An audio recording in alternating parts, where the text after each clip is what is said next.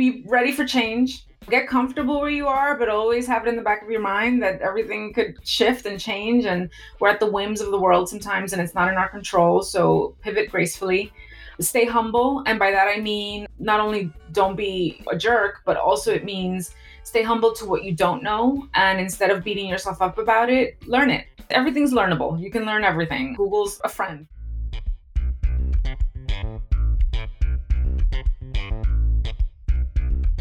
Welcome to the Start Right Here podcast. We put the spotlight on BIPOC beauty pros and their paths to success. We share their stories along with actionable tips that you can apply to your career or your life. We invite you to subscribe, rate, or review the show on Apple Podcasts or Spotify, or share it with a friend. Now, let's get to the show. Hi, everyone. Today, we're going to talk about adapting your skills to meet professional growth opportunities and how culture and authenticity is an important part of one's presence at work. I am pleased to welcome Patricia Reynoso, who has been an editor, a co author of a book. She's worked in communications and creative roles, as well as digital ones, and currently, she is the executive director of cultural relevancy engagement, North America at the Estee Lauder Companies. Welcome, Patricia. Thank you, Corinne. So great to be with you. I want to start just with some fun questions. As people who've worked in beauty for a long time, it's hard to think about the first product you've ever tried, but do you remember yours? Yeah, I went back into my memory bank and I have a fun one for you. So the setting is New York City, 1980s, and I think it would have to be Cream of Nature shampoo and conditioner. That's what everyone used on our block to do your roller sets on Saturday mornings. And that was like the thing to get. I would have to say that. That would be my first thing that I ever purchased with my own money. I love it. What's the last beauty product that you've tried? I use so many. Obviously, I've been around so many beauty products and I work at a beauty company now. And this is an old one. So I don't know if I'm cheating on the question, but Aerin Fragrances has this beautiful scent called Amber Musk. And I got it when I was an editor. So I still have it like in my little tester vial. And I use it and I have it on today because it reminds me of being a beauty editor and being out and going to events and just living that editor life. So it really is a blast from the past for me. And lately I've been resurfacing it. So I would have to say, like, that's like the most recent thing I've rediscovered. I found it in a travel bag and I was like, I forgot how much I love this. Let's bring this back. Oh, that's a great one. And I am wearing today, I've got a Bee Shapiro's Ellis fragrances, her salt fragrance. I love her fragrances. She's a beauty editor turned fragrance maker. Bee Shapiro used to be, uh, and still does occasionally write for the Times, but she's now a perfumer. Oh, I remember her. Oh, that's great to know. What's the beauty advice you live by or leave alone? There are a few things. First and foremost, I'm going to quote Rosie Perez. I interviewed her once and I asked her this question, funny enough. And she said, Misery will age you faster than anything. Ooh, I love that so much. say it again. Say it again. Misery will age you faster than anything else. And like you, that's exactly how I reacted. And we had to sit with that for a second. And that really is the best advice. You know, life can be miserable, but we all have the the power to shift that mindset and to just keep your sidewalk clean like they say and just stay in your own positive energy. And i think that is like one of the secrets of youthfulness and youthful energy. Well i love that. I'll be quoting that next. You know everybody's going to be quoting it. Rosie perez's little line is going to live on. Um, let's move on to the main questions. Was the beauty industry a destination or a detour for you Oh, it was absolutely a destination, even before I realized that it was that.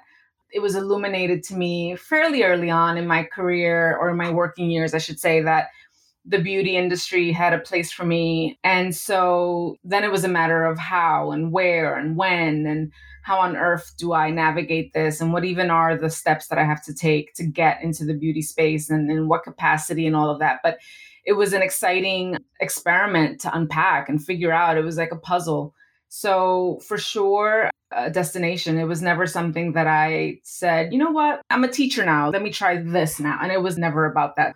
And having grown up with such a beauty focus in my culture, in my community, personally, all of those things, it was just wonderful to see that you could make a living out of this. I think it just is not something that's talked about, especially back then when I was coming up. Now, maybe, but not back then. Right. And I would agree that you had to unpack it because there's no TV shows that really show the work that we've done. So you don't know what goes into that. And you might think it's easy, but it takes a lot of skill. Mm-hmm. Let's talk about your first job. Not your first job in beauty, but your first job, your first professional job. Yeah, again, I went back into the memory bank for this one, and I want to answer this two ways. The first job that actually paid me money to do something was when I was 14 years old, and I was growing up in New York City, and the city had this summer youth employment program that they might still have.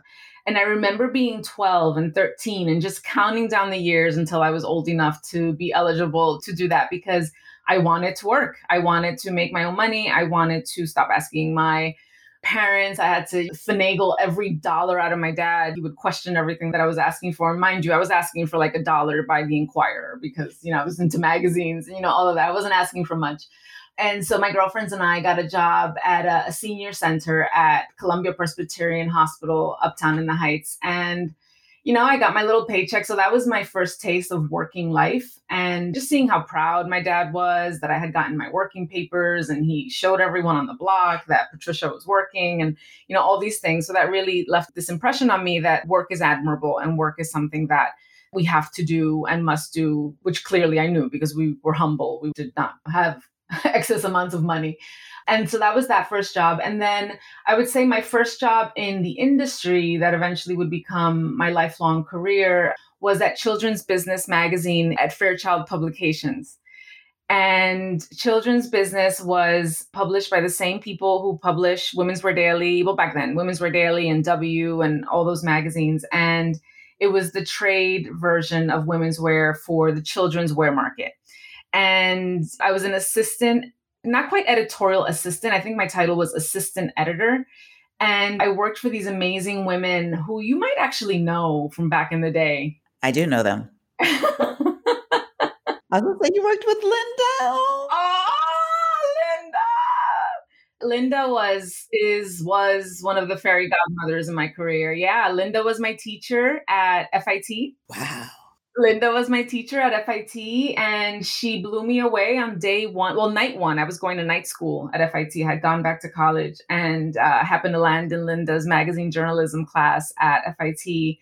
And it was the first time I heard articulated, just like I said a second ago about not knowing how, where, when, and all of those things. Linda was the first to articulate that in the classroom setting and I was just hanging by her every word. And after class, I approached her and I was like, I want to do what you do. I want to be part of your world. How do I do it? And so eventually, Linda brought me over to children's business, and I worked with her with another wonderful woman named Tracy Mitchell, who you might know. I know her as well, yes. Ah! And then obviously with Monique Greenwood, who was the editor in chief. So they were my three fairy godmothers, these amazing Black women. I just had never worked with Black women. I just, the whole thing just blew me away as to the amazing people who were out there in this very cool industry that I wanted to be a part of. I had no idea about that. I mean, my first job was Fairchild too. I was a secretary. People who listen to this, I say this often. I was a secretary at Women's Wear Daily at 70 12th Street when we took obituaries over the phone. Oh my God. and had to take them down. Oh, it was a whole thing. When the salesperson was up, you know, each salesperson would take open calls, not from their clients. And that was when you got the obituaries and you had to take them over the phone and take them down and have them laid out. It was, ooh, that was my first job. You had a great opportunity to work with some great women, and I love that. Yeah. What did you learn there that set you up for success later?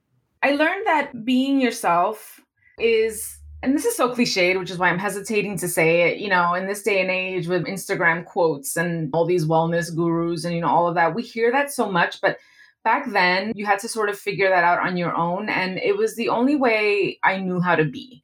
I had dropped out of college. I made it through high school. I was an okay student, but nothing to write home about. And my family wasn't connected. My family didn't even speak English, couldn't help me. Like it was just sort of, I was on my own. And I liked who I was. I liked what I represented. I liked all that I could contribute. And more importantly, I had the skill set. I knew I had the skill sets needed for the point in time. So all that being said, I felt like these three women who we just talked about at Children's Business, they saw that in me. They saw that authenticity in me. And in fact, Linda later said to me, she said, You know, many people were applying for your job, people with big degrees, but we really liked how the very first thing you said to us was, wow, I just came from helping my dad become a citizen, an American citizen. I had just been with him at immigration earlier that morning and he had just become a citizen. And then I followed that up with this interview at Children's Business and it was the first time it was reflected back at me like wow i didn't mean to overshare or to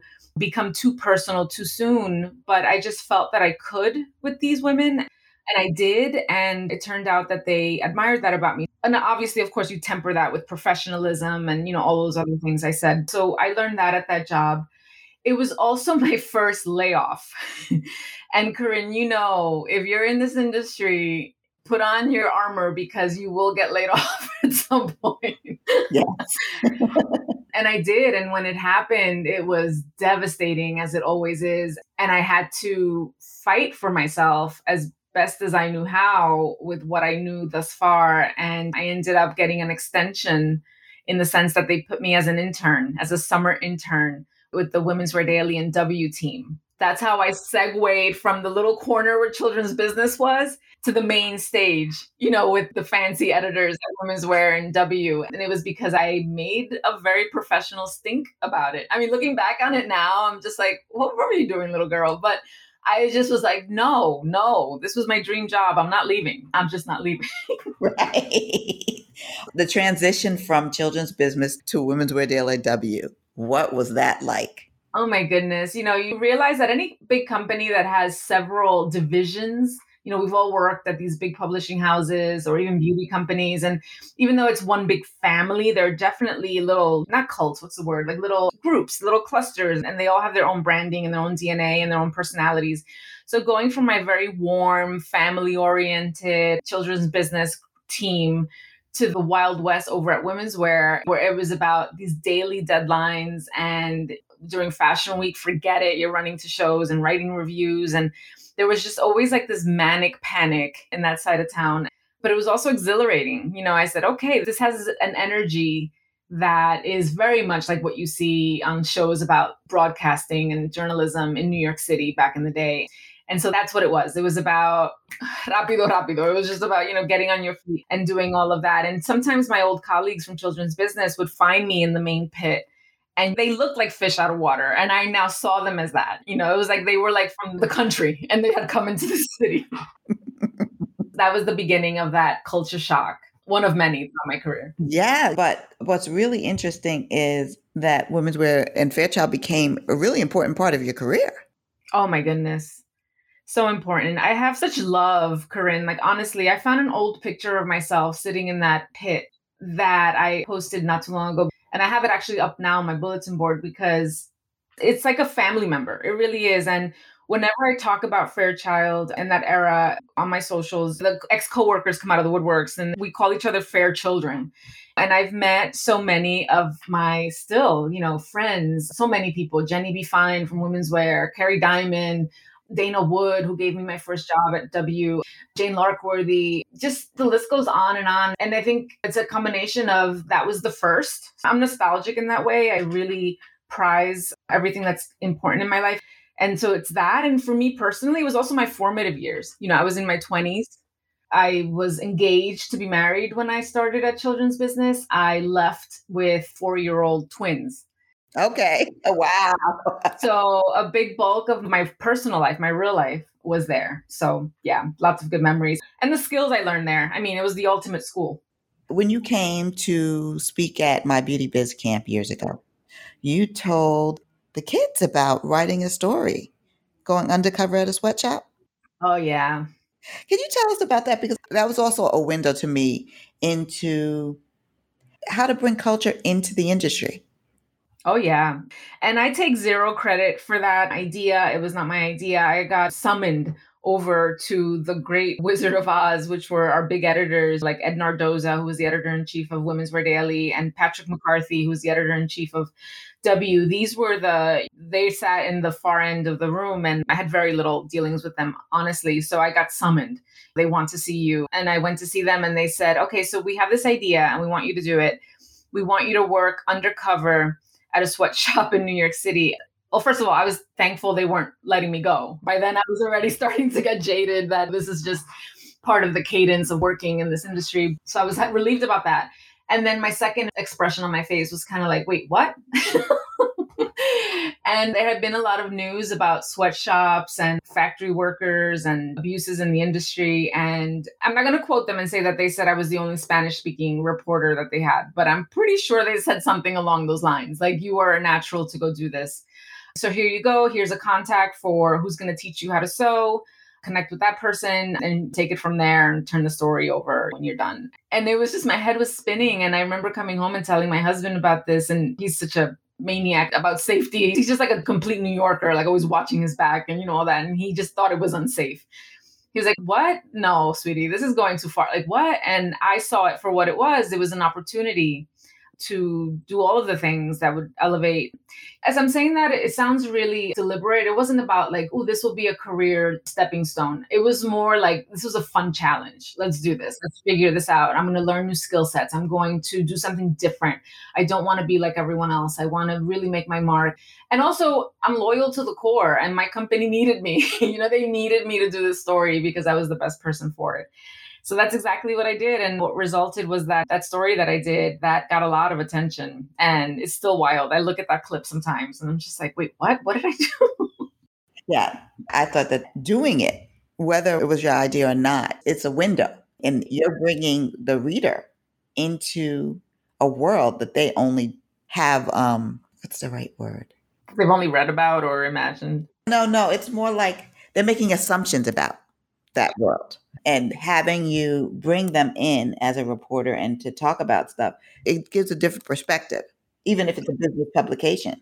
Yeah. So working at fairchild at w at that first job and then working at was it ladies home journal? Yeah. Talk to me about the differences in, in luxury. So different. So i was only at women's wear for about two years and i actually forget that i got that job because at the time they were owned by ABC, who now owns Disney or vice versa. Anyway, the point is, ABC had a minority journalists program.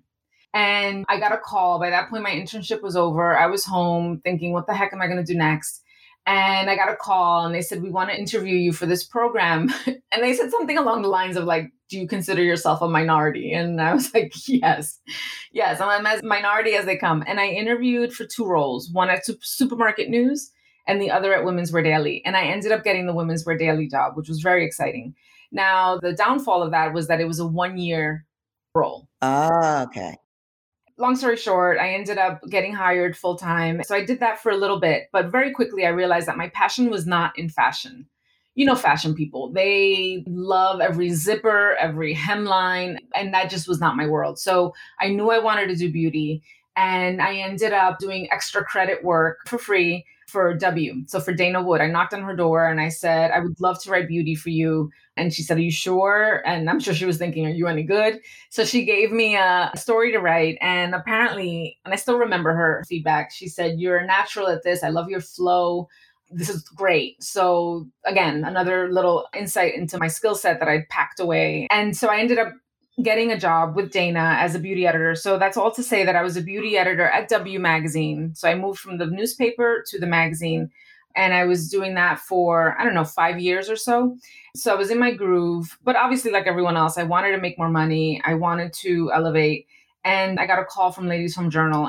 So that's all to say that I got that call and I had to research what Ladies Home Journal was. I mean, I kind of knew that it was one of the seven sisters. I knew that it was something you see at the supermarket and at the doctor's office. But I remember being a little snobby about it. Like, I don't know about this because I was in my W luxury world, even though I wasn't luxury, but I loved being around that high end energy. But they made a very compelling offer and I took it. And on my very last day at W, I was legit just like crying real tears because I didn't want to leave my family, quote unquote. I didn't want to leave the work that I was having so much fun with still, but I knew I had to move on. And it was a shift, it was a hard pivot, it was a steep learning curve. W is about the most expensive, the most niche, the most weird beauty products, treatments, people, you know, all of that. The more niche, the better. The Ladies Home Journal had about four times the circulation size of a W, and it was read by middle America. You know, what I thought was not that expensive, my editor in chief would push back and was like, Patricia, no one's going to pay $30 for a makeup brush. It's just not happening. So bring me something else. So I had to really adapt my criteria for what was expensive, what was luxury, what was all those things. So yeah, that took a little bit of like shift gear change. Yeah, that's a major shift, a major shift. And just in terms of mindset. And I freelanced at one of the Seven Sisters at one point. What I noticed at that point, I said, this is where the mature editors work. You know, a lot of it's true glossy. I worked at lots of glossy magazines. Everybody's young and the balance was different, is what I mean. Like there were young people wherever I was, whatever place I freelanced. But there were many more mature people that are my age now, you know. but I hadn't seen that before. So I was like, this is where they go. Okay. Very, very, very true. And the magazine was going through a redesign at that time. and They had a new editor in chief. She was the first new editor in chief and like, I don't know, 40 years or something. So again, it was a turning point for them. And I think Diane Salvatore, who was my editor in chief, who poached me, I think she was looking for young energy. But they were lovely there. I loved that job. And again, I'm still friends with so many people who I worked with there and really, really warm memories about that. That's great. Now you co-authored a book with Dr. Frederick Brandt. Yeah. How did that come about? Did they come to you? And what's the difference between writing editorial stuff and working on a book? Oh yeah, that was such a wild experience. That was when I was still at W Magazine and the year was 2001 or 2002 and if you remember that's the birth really of cosmeceuticals and cosmetic dermatology and botox was starting to be used for cosmetic purposes even though it was created for a medical purpose. And dr brandt was the may he rest in peace he was the botox baron or the king of botox. He did so much of it for some really big people two celebrities. And one of my old colleagues at women's wear daily in the fashion pit this amazing woman named Bobbi Queen. Oh, yeah. Legend. Yeah, and hilarious, just so fun and funny. And she knew that I was in that world and she wanted to start seeing someone for Botox. And I recommended she meet with Dr. Brandt. I thought they would get along. Anyway, long story short, she loved him, he loved her. And I guess he expressed to her that he wanted to do a book. Turns out that Bobby Brown, Bobby Brown, Bobbi Queen's sister was a literary agent. So Bobbi Queen facilitated that relationship between Dr. Brandt and the agent. And they had a writer already on board, but I don't know what happened with this writer. But it was a very last minute. And I was very clear that I was a second choice, but it was sort of like, shoot, we have a deadline. We need a writer. You know this field really well, but you're an unproven writer, unpublished writer in terms of the book space let's test you out. So they gave me the proposal. I looked it over. I treated it like a story. I treated it in terms of what I thought was missing and all of that. Turned it back in. They were like, great, let's do this. And we had very little time to turn it around. So that's how that came to be. Obviously, I knew Dr. Brandt, so that helped, you know, having covered him in the magazine. And in terms of the differences, is the first is the most obvious thing. It's so much longer. When you really think about 50,000 words, I mean, that's bananas even still today. And, you know, at most, my stories at W were 800 words. And here I had to really stretch it out. So just the building of the content was very different. And obviously, it was his book. You know, I was a co writer. I had to borrow his knowledge and interpret his knowledge. I was shepherding his expertise, but also obviously with my own voice. They, they hired me for my voice, and that's what I did. And then just fitting it in. You know, I had a full time job my babies were babies they were two years old and my two year old twins who would follow me around the house as i'm trying to write this book and finish it many stressful nights but i'm so proud of that that is another gamble that paid off big time because again my ever cautious husband was like sweetie really like do you have time for that? Do you need to do this? And I said, I just feel like this is a good thing for me to do. And so I still am. I'm very proud of that book. Yeah, you should be. And the fact that you did that, having a full time job and young children, is admirable because writing a book is no small feat. No. Even if you have none of that. Let's talk about your leap to corporate beauty the first time. what was the biggest culture shock? The biggest culture shock, honestly, Corinne, was that it was not fun. It was a nine to five corporate office job. And I say that now with love and amusement and all that. But talk about culture shock as a beauty editor. And you can imagine, especially back then, we were treated like princesses. we were princesses. We had car service. We had little gifts all day long. We had flowers sent to us for the smallest things. We had, you know, our pictures everywhere. I mean, we were princesses and hardworking princesses, but still, there was a joy and a celebration to what we did as editors. And once you're inside, even though it was a beautiful brand and I was very proud to be there, I would show up, I would sit at my desk, I would do what I had to do, and I would leave at the end of the day. And there was no little gift deliveries in the middle of the day. No one was asking me to lunch, you know, at the Four Seasons. So I think that was just when I realized, okay, this is real work. We were working before, again, I don't want my beauty editors coming after me, but I felt like I had arrived at the grown ups table similarly to what you said about like the mature editors being in the service books, this felt like that too. Like, oh wow, okay, this is the big leagues in a whole different way. Right. So it just requires that you actually think about your skills differently and how you interact with people differently. But before I ask any more questions about this, I have to co sign on when you've been treated like a princess and you've gone to all the expensive restaurants, your taste levels are really, really high. And then when that goes away, and you have, you're not going there anymore because you know what the prices are and you're not spending it. yeah, no, like that when it's on your own dime, it's very different. So yeah, so that was it. But I'm glad I have a million other amazing positive things to say about that experience. Yes, let's talk about what was joyous about that experience because there were some joyous moments. So, oh, so many. I mean, the very first, again, since I'm such a people person, also in the sense that I love the coworkers who I just admire so much. So I was brought over to Lancome by Kerry Diamond, who I mentioned a minute ago as a former Women's Wear Daily colleague. And the reason I said yes is because I knew that in her hands, we were going to do fun stuff. So, like, while the day to day was, you know, officey, she had a big vision for what the beauty industry needed and how we could contribute to that. And so when she hired me or when she reached out to me, she said, I want you to come work with me at Lancome. And I burst out laughing and I said, Wait, but aren't you in PR? And she said, Yeah. And I said, I'm not a publicist, Kerry. And she said, Who cares? Neither am I. And so that really opened up the door in terms of my own thinking as to what the role entailed and what I thought it was.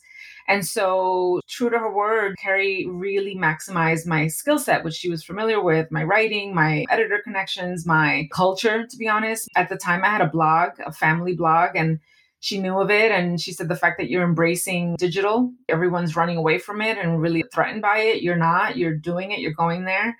And so that felt exciting and new, even though I had nothing to compare it to prior.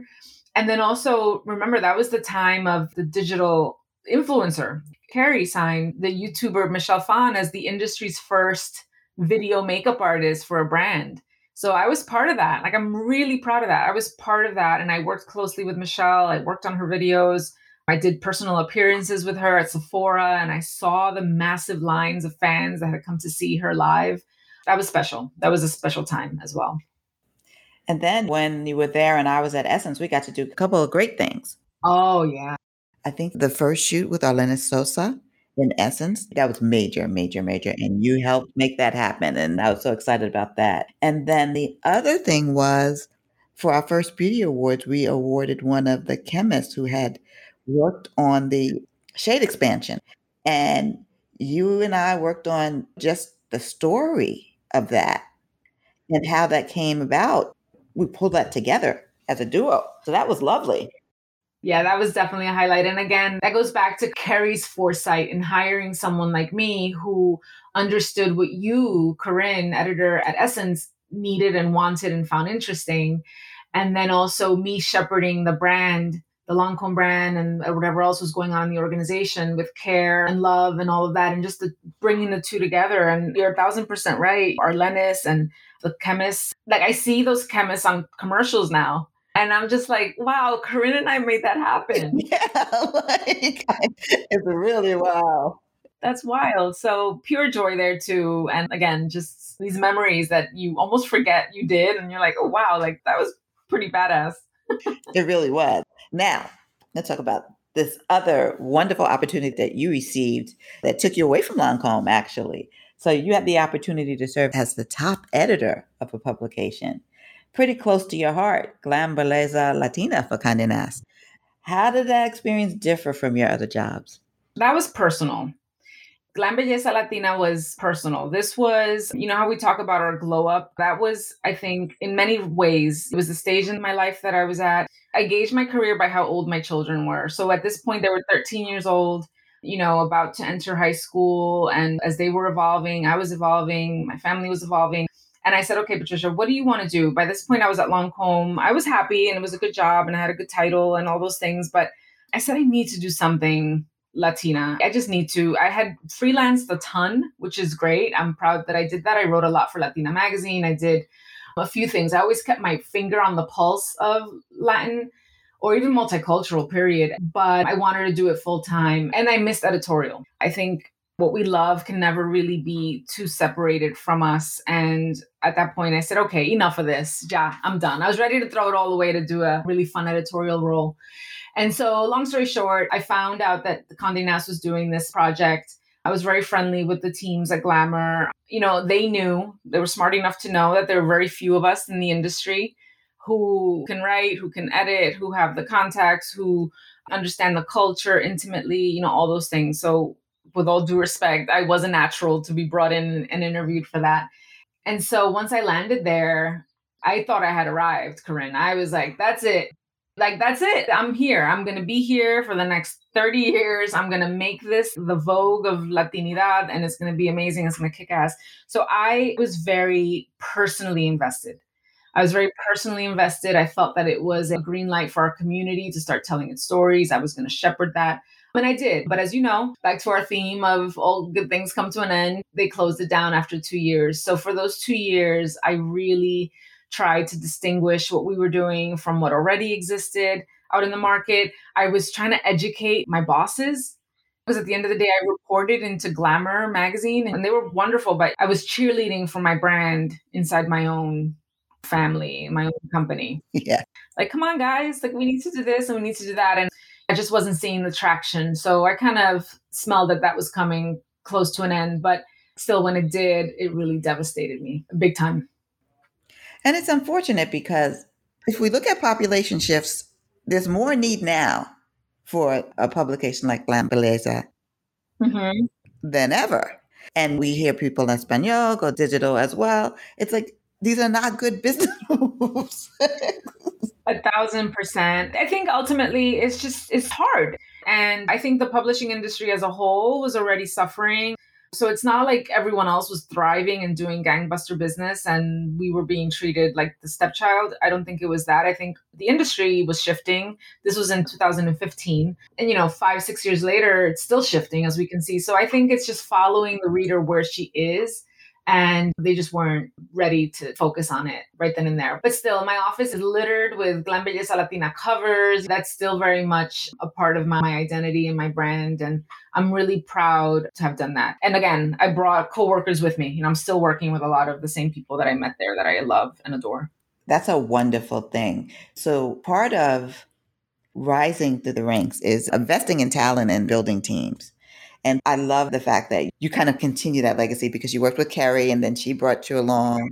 It's really important. I can't stress that enough. Yeah, it's my favorite part of the jigsaw puzzle of figuring out who can I tap to bring forward, you know, the journey with me as I continue my career. Wonderful. Let's talk about moving to Estee Lauder companies. When you first joined, you were in more creative roles. How did that vary from editorial in terms of your scope of work? Glam Belleza closed I then spent two years freelancing, doing really fun things, but not tethered to one role. And I'm very much a, working for the man person. I joke about this with my friends. I like full time jobs. I have zero desire to be my own business owner. I love getting my benefits and my paycheck. I just like being part of that. So I felt that although I was producing income and doing cool things during that hiatus, I was really eager to land somewhere permanent and let's go, let's do this all over again. So I ended up with a copy director role at Bobbi Brown. So that's the creative role that I had at the Estee Lauder companies. And back then, it's changed a little bit now, but back then, if you're an editor and you're thinking, all right, I've exhausted editorial, I've done all the things, magazines are closing. What do I do now? Where do I write and still be part of the beauty industry? Copywriting felt like the place that made the most sense. I could do PR. I've done it. I did it at Lancome, but you know, I still want to write. So where do I do that? And so I ended up pursuing a role that I was very happy to get, thrilled to get at Bobbi Brown. And what I learned, and I know you've had Tia, Tia Williams on your show, and uh, and I have talked about this. Copywriting is a very different form of writing. It's not the writing I do, have done, like to do, I'm good at. none of those things. So I learned that very early on. And so already my wheels were turning like, all right, what's next? But again, when I think of that memory and that time and place, I'm very clear like, all right, that is not where my skill sets lie. I did a good job, don't get me wrong, but I I understand. It's a very different, you're working with, they're not your own words, essentially. You have to stick to a certain communications cadence, just all of it. So that was my first entry into creative at a beauty brand and that's my memory of it. But again, still have my friends there. You know, when we get back to work, I'm excited to see them again. But yeah, that was my experience. But then you had an opportunity to shift into a different role. Tell me about that. Yeah. So, one thing I admire about myself is that once I realized, like, all right, this is great, but it's not exactly for me, you know, I don't linger. I don't like to linger because I like to give everything my all. I think we all do. I think we all want to be excited to show up for work and do what we are good at. So I wanted to land in that headspace again. And one thing I was missing desperately was my community, my Latino community, my multicultural community. Our company is incredible in that we have employee resource groups, ERGs. And very quickly, I aligned with um, the Latino ERG at Estee Lauder companies. And through that community, I met some incredible people. I'm sure you know MC Gonzalez Noguera. Remember MC? Yes. MC was with our company and she was part of that community. And so I reconnected with MC. MC introduced me to this amazing woman who is now my boss. So I'll tell you about her. So it was through the ERG, through finding community and finding like minded people within my company, is where I started to feel like myself again. And this woman who's now my boss, she very much like Kerry put it in my head that I could do what she does. So it was a similar conversation like, I want you to come work with me and I was like, but I don't know what you do. And she said, I'm in corporate marketing, but don't worry, we'll figure it out. And so I followed her because I liked her and this felt right. And so that's how I pivoted to this corporate role in North America. I'm going to just remind the audience what their role is because you just recently got a bump up. So it's executive director, cultural relevancy engagement at Estee Lauder companies. Yes, for North America. What do you do? Good question. And the reason it's hard, even for me, to just have it roll off my tongue is that there's no parallel, as far as I know. You know, I haven't bothered to research it really, but I just know my spidey senses tell me that the kinds of things that we're doing with this team are just new and haven't been done and are new ways of thinking about storytelling and what we call commercial innovation. So it's basically taking the same product that we know and love and has been around for many years and giving it a new light especially for consumers of color and diverse communities. So we want ultimately our consumers to see themselves in our portfolio of brands. Instead of walking on by when you see one of our products, you know, you stop because you think, oh, okay, they did that thing. They showed up where I was. They met me where I was. They were part of a conversation that I am a part of. They're talking to the people who I look up to and admire. So that's our role in a nutshell. We help our brands identify these opportunities. But I am going to tell you exactly what I do because I did just get promoted, which is very exciting. And my title changed a little bit. So I am a cultural relevancy engagement, which means engaging the brands and engaging thought leaders to make sure that our portfolio is culturally relevant. Which is all the things I just talked about. I work with North America, so we're a global organization, obviously, but I'm very focused on US and Canada. And to make sure that our entire organization is fed this cultural education so that they can make decisions that will help them be more connective to diverse communities. So I help them with, you know, where to play and how to win with all diverse consumers. And by the way, we identify diversity as multi-ethnic, ageless, so the 40, 50 plus, culturally, generational, regional nuances, you know, understanding that in my case, I'm Latina, but I'm very different from a Latina from the West Coast. I'm from the East Coast. So having the brands understand that you know new storytelling guidance bringing these products to life and also identifying like who they should be working with and that's one of my favorite parts of the role too is putting together these initiatives and really scoping out the lay of the land with editors and the editorial landscape and thought leaders and saying hey brand x you really need to connect with this person because she's doing amazing things out there. So that's a little bit of a snippet of what i do but think of us like a consultancy that the brands know to come to like hey we're doing essence fest here's what we're doing with this brand. What do you guys think? Let's poke holes on it. Let's think who else we should be working with or how we could look at this differently and so on and so forth. So that's the mouthful but every day is different. I'm always jumping from brand to brand. And the big difference with this new title is something called the culture report which i believe you're going to ask me about because that is just the most unique thing I've ever worked on. So I'll let you ask me the question. no, no, no. So all I'm going to say is tell me about it because that was my next question. But let's just go into that because I think this role plays to all of your strengths in such a unique way.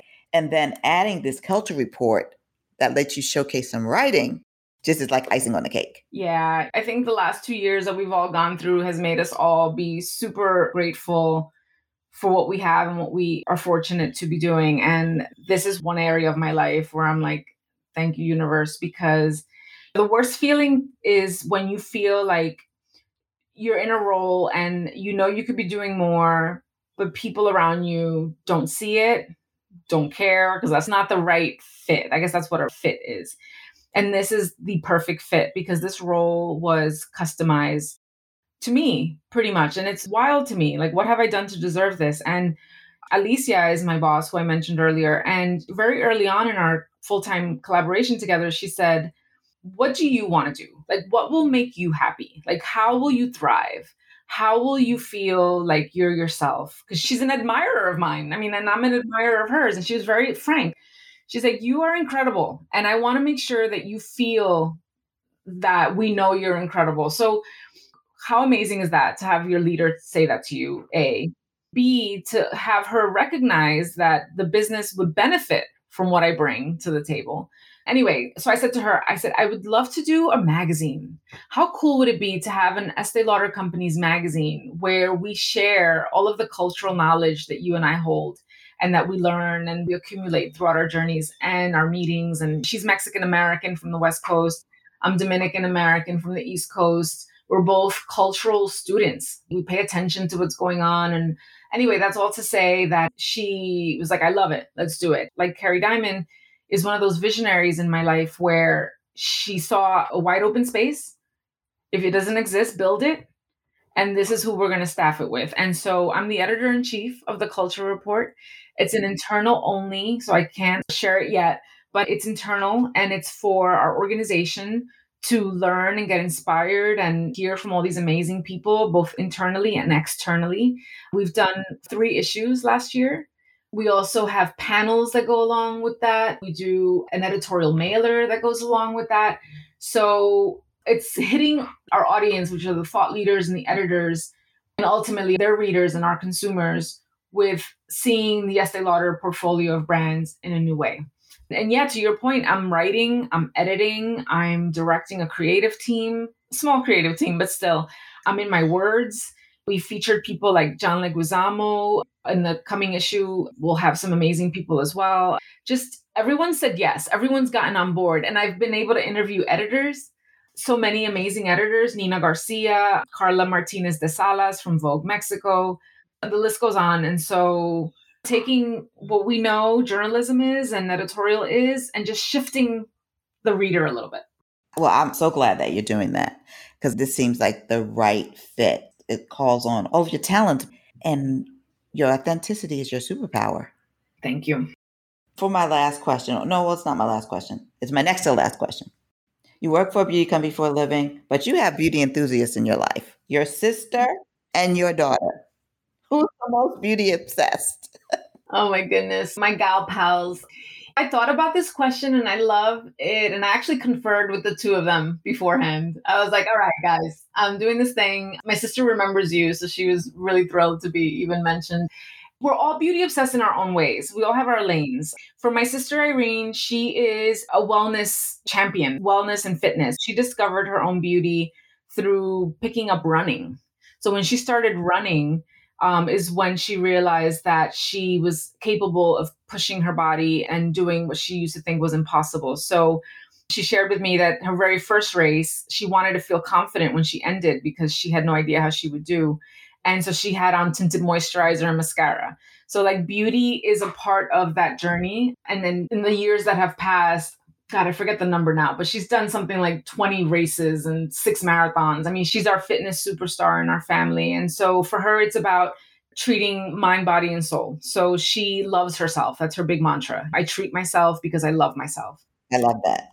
Yeah. My daughter, Grace, who is now 21, has a similar mindset. She's very much about spreading positivity and using creativity as a form of expression to uplift herself and others.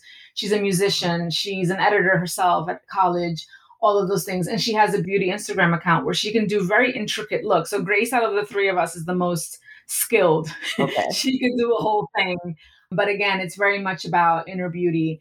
And then with me, I think I approach it from an analytical point of view. Being a beauty editor, having spent so much time with dermatologists and plastic surgeons and cosmetic derms, I can spot my own shifting beauty. So I just sort of tend to like dissect and analyze a little more. And then collectively, I would say the three of us, we come from a very beauty filled culture. You know, the Latina culture, it's not a stereotype. We were told to look good, to feel good, to represent our family and our countries of origin and all that stuff. All that stuff is true. So it's vanity a little bit. You want to look good, but it's also like, come on, look good. It's a sign of respect and it's a sign of, you know, belonging. I love that. And so I have to ask the question I always ask you in private on here. What is the book, Patricia? You oh, we're in the book. Okay, you know, and I'll take this if you want to use this time to guide me like you've done so many years before. So, for those who don't know, I've had this dream vision of doing a book about how I created this blueprint for a career using my culture as my source of strength and the lessons I've learned along the way and how I continue to be resilient and pivot. So that's a lot to pack into one book. So I think for me, it's sort of an organization thing where I'm just like, oh, which is the lead story here? I have many chapters written. I have a proposal pretty much almost ready to go. And it's written in my head. And a part of me is like, I had to live all these experiences to see how the story ends in a way. Because if my book is focused on my career journey, I've had so many stops and goes and things keep happening. But now that I'm here in this role, I'm of a certain age, I'm not getting any younger. Now is the time to just put a bow on it and really share these stories. Yeah. And for the audience, this is an ongoing question. Every time I see Patricia, where's the book? Where's the book? How's the book? How's the book? If you've ever, and I might link to some of your old articles, if you've ever read like a food article by Patricia or anything that she mentions culture, she takes you into her world. Aww. So every time I read something of hers, I want more. So that's why I'm always asking for her book. You've done a lot of writing projects. What's one that you're really excited about? Well, the most recent one that I did that got me really excited and scared, but like in a good way, is I contributed a chapter to Lynda Lopez's book on AOC. So, Alexandra Ocasio Cortez. And this book is an homage to AOC and her in the sense of what she's contributing to female culture, to Latina culture, and women of color culture. And so, Lynda Lopez, J-Lo's sister, and I have a pretty good relationship because she was a contributor of mine at Glam Belleza Latina back at the magazine. And she reached out one day. We went out to lunch and she said she was working on this project and would I be interested in contributing a chapter? And I was so honored and taken aback. But my next immediate thought was, I care about things, but politics is not a subject that I speak easily about and breezily about. I'm not an expert. But when she said it was about her significance to women of color, specifically Latinas, I said, okay, I got this. So I found the parallels between AOC's uprising and upbringing to my own. So I'd love for you to read the chapter. It was really beautiful, and I was able to pay homage to my parents. I talk about my dad a little bit here on this podcast, and my dad features really prominently in my chapter in Lynda's book. And I got to do it with amazing women, some of whom you might know, Corinne as well. So the anthology came out last year and it was awesome. Again, that sits proudly next to my Dr. Brandt book. Okay, so we're down to our starting five, our final question. As we close, I'd love it if you can give our listeners five tips on adapting your skills for new environments. How can we be adaptable? Be ready for change get comfortable where you are, but always have it in the back of your mind that everything could shift and change. And we're at the whims of the world sometimes, and it's not in our control. So pivot gracefully. Stay humble. And by that, I mean not only don't be a jerk, but also it means stay humble to what you don't know. And instead of beating yourself up about it, learn it. Everything's learnable. You can learn everything. Google's a friend. I would say be very clear on your skill sets and your talents you know, for so long, I beat myself up over the things I didn't know how to do or I wasn't naturally good at. And very recently, I've realized that I'm good at these five things. And you know what? That's enough. I don't need to be good at everything. So, really playing to your strengths, continuing to network. I know that it's not easy, it's not fun sometimes, and it looks many different ways, but it is so important to stay connected to people that you've met along the way people have short memories and it's just good to check in. And it also is a field endeavor as well. And what's the last thing? I don't know if I can think of a fifth. I guess culture and authenticity, like Corinne just said, that is your strength, that is your superpower, while also being yourself. I know sometimes we have to code switch, we have to do those things, but also knowing that you have the skill set and you're really proud of how you do your work. Like Gina Rodriguez once told me, be so good that you cannot be ignored. And I do believe that that's important as well. Yeah, these quotes are great. Yeah, can't be ignored. That's it. And um, my friend, you are so good. You can't be ignored. Oh, as are you. oh, Patricia, I can't thank you enough for joining me. I mean, I know you, but I learned some new things today. So I just enjoyed it. It was just a delight to talk to you. Same here. Thank you for reaching out. You've been on my list of people to spend more time with. So I'm glad that this happened naturally and organically. So super excited. Thanks for having me. Thanks for listening to the Start Right Here podcast. If you like what you've heard, please subscribe, rate, or review our show on Apple Podcasts or Spotify, or share it with a friend. Remember, there is more than one way to the top, but all that is required is for you to take the first step. So we invite you to start right here. Remember to check out our newsletter, The Last Word from Start Right Here. On it, we offer additional information on taking a seat at the table or building one when it comes to beauty and inclusion. You can go to thebeautytable.substack.com or check the link in the show notes.